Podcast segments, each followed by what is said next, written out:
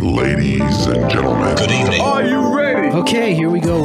You're listening to the Deal Room Podcast. Join us as we bring you the inside scoop on business sales and acquisitions. Get across trends in the area and hear the industry's best recount their real life tips, traps, and experiences. Now, here's your host, Joanna Oakey.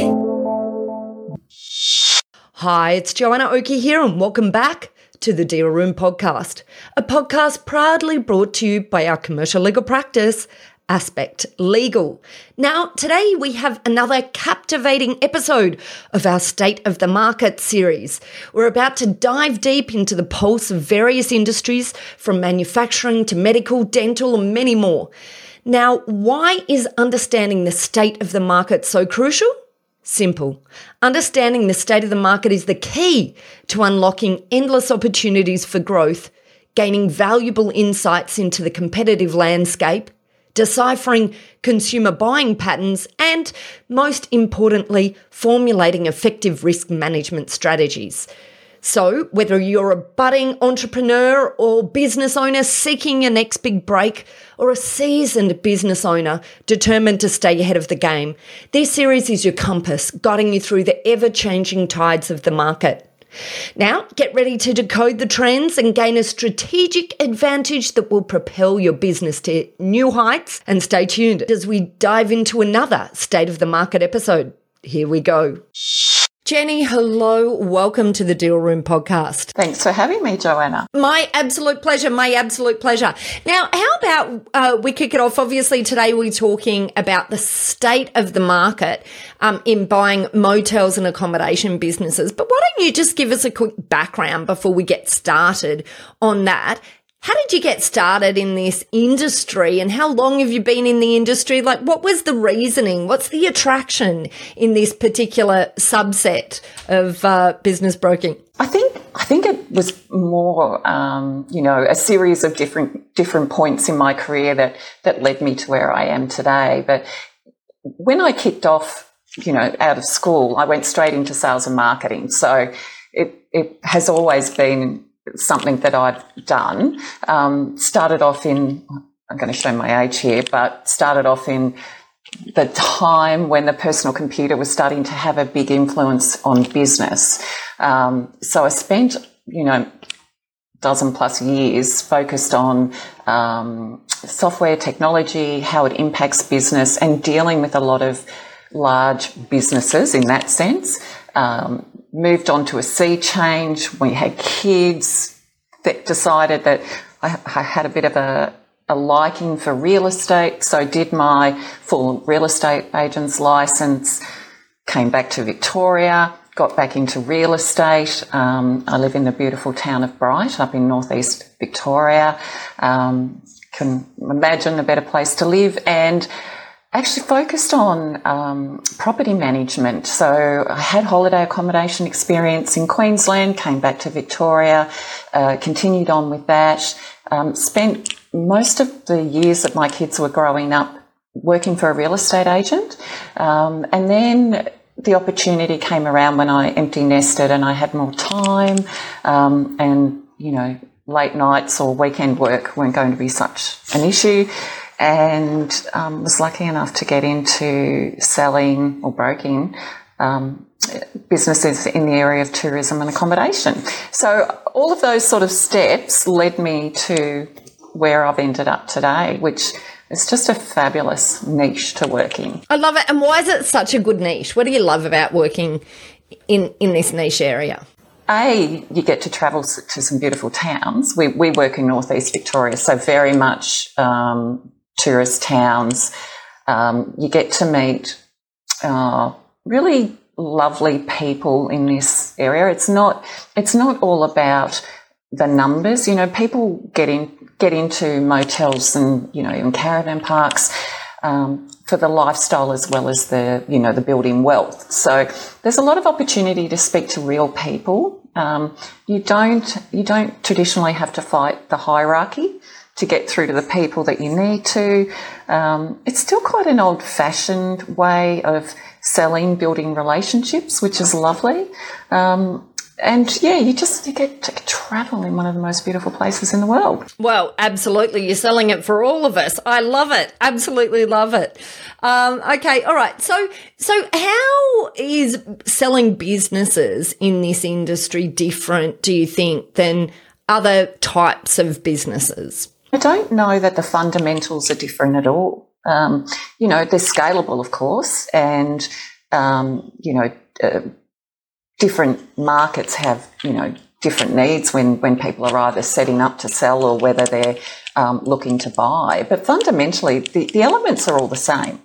Uh, I just think you have a really good opportunity as a broker to get to understand your purchaser and your vendor really well. Um, and there is very much a personal element to it. Um, you know, it can be very much an emotional way of selling. It's it's not like you're a widget producer.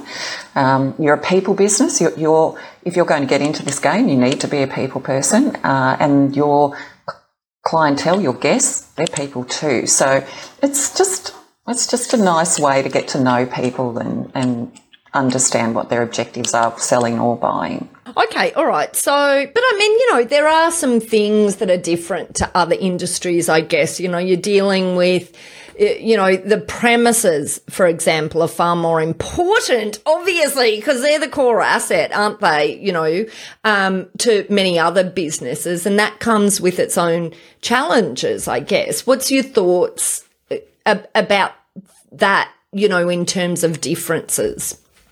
If you're looking from a purchasing point of view, um, you can talk about all the fundamentals to what you're looking for when you're buying a business. And of course, you know, there's this wonderful thing called setting up a deal team that um, somebody in legal once taught me that term. Love it, Jenny. Love it. um, so, you know, you do have all those standard processes to go through. You want to make sure you've got the right accountant on board. You want to make sure you've got the right solicitor on board.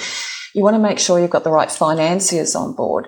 But then when it comes specifically to the property itself, so in this game, you can be a freehold and business owner, or if you're a leaseholder, then you know you've got that relationship with the with the landlord. So talking about leaseholders, they very much have to understand their responsibilities um, in, in the business, you know, what, what applies to them as the leaseholder. And some leaseholders can be surprised at the, um, uh, you know, how far their responsibilities go when it comes to the fixtures, you know, the carpets and things like that. So there is a lot of education to understand what's your responsibility as a leasehold, and then on the other side of the coin, what's your responsibility? Um, uh, well, what's the responsibility of a landlord? And that's where having done your, your due diligence on understanding who your landlord is, how they respond to the leaseholder, who's potentially, you know, could be just the tenant before you or the or the vendor, um, and doing the work required to get that understood as well, because I can reflect on many, many years in property management and the relationships between a tenant and a landlord are critical. And the most success for both parties is when there is a very open and supportive relationship between both parties. We, we always hear about the bad stuff that goes wrong, but it is minor.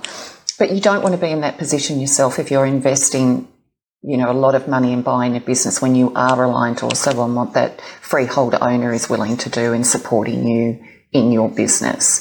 Um, and, you know, purchasers can go a long way to getting that um, established before they buy. I, I, consider that very much part of the due diligence. You know, you really need to hammer your broker to get as much information as you can about what is the current relationship um, and then relying on your legal team to check the lease out for you, make sure that you know the terms and conditions of that lease are going to support you for the next 20 25 years which is standard lease terms if you're going to be a leaseholder. And if we're talking about sellers going to market what are some are there any sort of classic issues that you've seen in failure to prepare? Um you know whether it's you know with the lease and the way the the you, you know the lease stands issues with the lease or, or otherwise in this industry? Yeah, look, I think we probably, like a lot of other industries, sometimes when you are an owner operator, um, you, you eventually get to the point where you're tired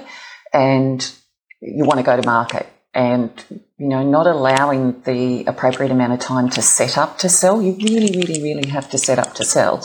And just like a purchaser a seller really needs to have their deal team together um, and get all the advice they can as far as setting up to sell. Um, you want you want to make sure that your property is presented in the best way possible because it is an emotional buy still someone drives up to that property um, and they want to see that it's neat and tidy. They don't want to see water leaks. They don't want to see gardens that are unruly. Um, they don't want to see potholes, you know, in the car park and all those um, first impressions things that become very, very important for, for a buyer. And the one thing to remember about a buyer in this game is that it is not just someone that wants to build wealth. It, it can be the person who wants to buy their home with their business. So the, the um, traditionally there's a owner residence and that residence needs to be presented well because you know the buyer needs to feel like they can go there and make a home for their kids or you know they can get away and have a nice place to live it's not all about just making money in this game so a lot, a lot, there's a lot that a seller can do through first impressions. There's a lot a seller can do to understand the tax implications of how how it's best that they structure their deal for sale. Because I always get asked about you know tax implications, and I'm not a tax agent, and I'm not going to. So you've got to have that already set up.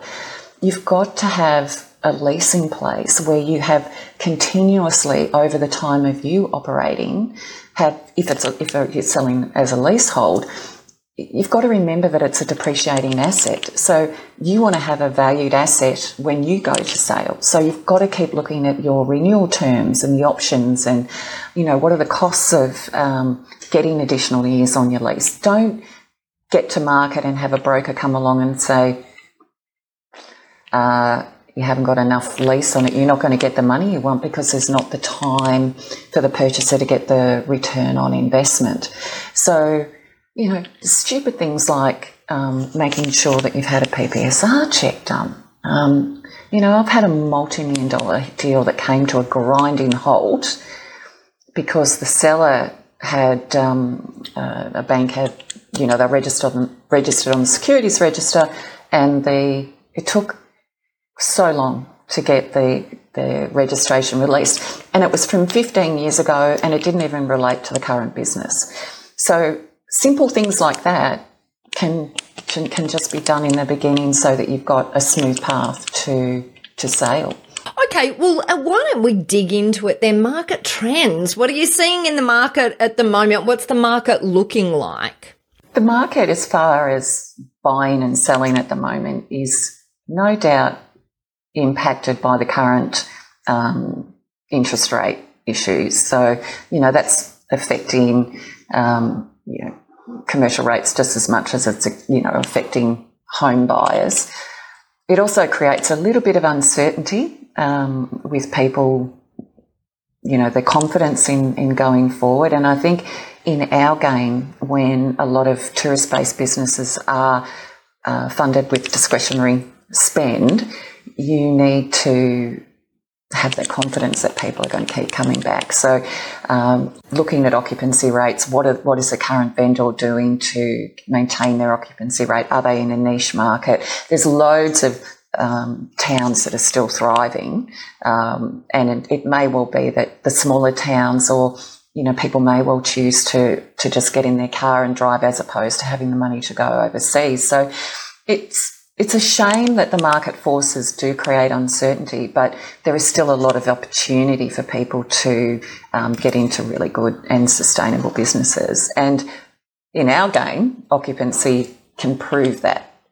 So there's nothing stopping you seeing what the last six months has done. You know, what happened before COVID, what ha- has happened since COVID. There's a lot of information there that you can gather if you're looking to buy. Fantastic. And what, um, like, what makes a, um, a, you know, an accommodation business that's like hot in demand at the moment? Uh, I think there's a lot to be said for niching. Um, there's a lot to be said for how you understand and use technology. There's a lot of um, uh, opportunity from from a from a technology point of view. There is a lot of fear by operators in how to use technology. Um, and, you know, a lot of moteliers are generational and they haven't come up with technology. So they're not necessarily maximising the bottom line. You, you don't even have to inc- increase your occupancy. You can use technology to get repeat guests. You can use technology to um, uh, go around your booking agencies. You know, they charge a big percentage of every booking. Um, and as an operator, you can get 15% back on your bottom line straight away if somebody books with you directly. So there's a lot you can use technology for. There's a lot of um, opportunity to continue to repeat market to your guests. You know, it's it's cheaper to keep a guest than it is to go out and find a new one. So start to love who you know, love who your guests are. Um, but I do, I look, I am so passionate about taking the older style motels for which they they're everywhere. You know, they're built in the 60s and the 70s and the 80s and the 90s. But using that to your advantage, don't don't be put off by the mission brown paint or the you know the brown brickwork or the blonde brickwork of the 90s. You can really make um, a motel such fun for your guests if you just play off each of the decades um, that you get into, and you can you know, we might cringe at the 80s, or I definitely can, can cringe at the 80s, but the younger generation find it so much fun. And, you know, there's even Netflix shows about taking on old, older, you know, motels and um, revitalising them, bringing them into the modern era, but playing off all of the, the quirks that they they may have. And then that gives you a brilliant marketing opportunity. It also gives the younger generation loads of um, opportunity for Instagram photos, you know, what, whatever it might be. And, you know, I, there's a, a motel up on the, on the Murray where they literally took the worst motel on the street and they went, okay, we're doing a Bali thing and they bought in, they, you know, they did spend money on it. So I'm not saying that what they did was necessarily cheap. You don't have to bring palm trees in, but they created such a beautiful theme, but very retro and reminding us of the 60s, you know, the beautiful pinks and the aquas. And they did up the pool, so it had all those really um, reflective um, black and white lounges and things like that that people just love. And but at the same time, they built a pool room where you could get out of the pool and you could party in the pool room. It had a full kitchen, so it appealed to people coming along there with their families, having a pool, being in a beautiful tourist town, but such fun. Um, you know, they could really do something fun and niche it. And I know their guests will just want to keep going back. You know, it's personal, it's fun. Um, you know, in Bright, we had a, a, a recent leaseholder that came in, and her passion was food. And she didn't she didn't open a restaurant, but what she's done is she's created um, a, a market where she her guests can get beautiful charcuterie boards and get access to the beautiful wines in this valley. And she's a little bit high up off the river and got all the umbrellas and the lounges and the tables and you know again, a brilliant marketing opportunity. Her photos look beautiful. Everyone wants to see beautiful food and how it's laid out and dressed tables. So there's so much. If you've got a passion and you can apply that to your motel, I think you can do so much in this game. You've just you've just got to come along with passion and creativity, really, or a side hustle. If you've got a side hustle, add that into your motel. Oh, I love it. What are some examples of some side hustles you've seen incorporated? Particularly in this area, because um, this valley and you know the surrounding valleys are very much access to the snowfields.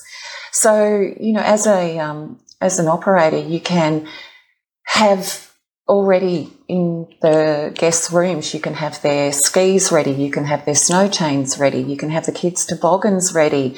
Um, you can have uh, access to tours. Um, you know, getting you know local buses to get get you up the mountain. Um, you can. You know, there's an operator locally who came into it from a bus tour company, and they've got a small bus. So they're only a small um, hotel, but a motel. But what they can do is book it out for their bus tours.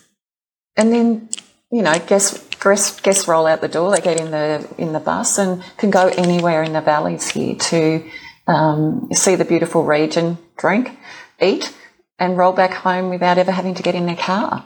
Um, so yeah, there's lots of lots of opportunities if you just can pick it. Fantastic. Well, and my last question, I just want to talk about the valuation approach to accommodation businesses. What's the usual valuation approach and what sort of creates I guess a standout in terms of you know valuation if um if, if you can talk about that. Yeah, I think well you've got so we work in both areas. We've got the leasehold, so just the business component of running a motel. That's been fairly consistent for you know, years, in that you're probably looking at around, you know, if you're keeping to that three, three and a half times multiple of adjusted net profit, um, it's a fairly simple, um, you know, calculation. And again, depending on where your occupancy is, what is the opportunity to grow the business, um, the presentation of the business, you know, does, does a purchaser have to walk in and upgrade all the beds and all the mattresses and the floor coverings. So there's always going to be a range um, based on you know the overall presentation of the business. From a freehold point of view, that's very much dependent on the the market or the you know where you are, um, you know, and how how uh, likely it is that there are market forces that could affect you at any time.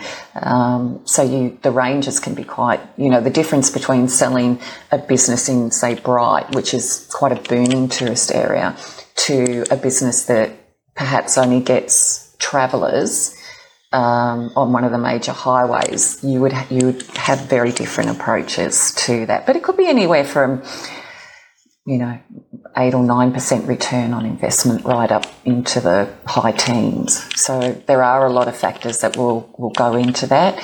Um, and obviously how good is the the structural side of, you know, your freehold property as well. Fantastic. Well, look, Jenny, thank you so much for our run through the um, the state of uh, the market at the moment for the motel and accommodation industry. Thank you for having me. Any last parting words um, to our listeners, and and how do they engage with you? I guess. Well, certainly they can call me at any time. Um, so my number is zero four one nine zero zero nine zero three three or it is Jenny, J E N N Y, at betterbusinessbrokers.com.au. My biggest piece of advice is give yourself time, get your team set up, and go into it with your eyes wide open. Love it. What brilliant advice, Jenny. And thank you so much. Such an interesting insight um, into this particular um, uh, segment of the market. Um, really fantastic speaking to you, Jenny, and thank you so much for being a guest on the Deal Room podcast. Thank you, Joanna. I'm thrilled. Thank you. Wonderful. You have a great day. Yeah, you too. Well, that's it for this episode of the Deal Room podcast. We hope you're now primed for your next deal with these pointers and have enjoyed these fascinating insights. Now, if you'd like more information about this topic, then head over to our website at thedealroompodcast.com, where you'll be able to download a transcript of this episode, as well as access any contact details and any other additional information we referred to in today's podcast. Now, if you'd like to get in contact with our guests today and the services they offer, you can go ahead and check out our show notes for a link right through to them and their details. You can also book in directly with our legal eagles at Aspect Legal if you'd like to soundboard your next steps, discuss a legal question, or find out more how we can assist, whether that's with buying or selling a business, or perhaps somewhere in between. Now, don't forget to subscribe to the Deal Room podcast on your favourite podcast player to get notifications whenever a new episode is out. We'd also love to hear your feedback, so please leave us a review and rating if you're already one of our subscribers, or even if you're listening to this podcast for the very first time. Every review helps our team produce valuable content for you. Well, thanks again for listening in. You've been listening to Joanna Oakey and the Deal Room podcast, a podcast proudly brought to you by our commercial legal practice, Aspect Legal. See you next time.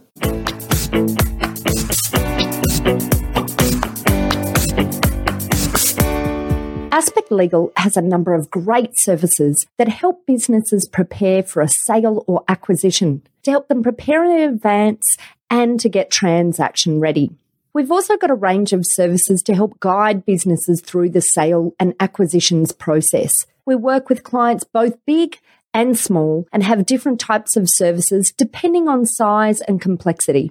We provide a free consultation to discuss your proposed sale or acquisition. So see our show notes on how to book a time to speak with us or head over to our website at aspectlegal.com.au. Ladies and gentlemen. That will conclude this evening's entertainment. Thanks for listening to the Deal Room podcast. To find out more about this episode and other episodes in the series, check out the show notes or head over to our website at thedealroompodcast.com.au.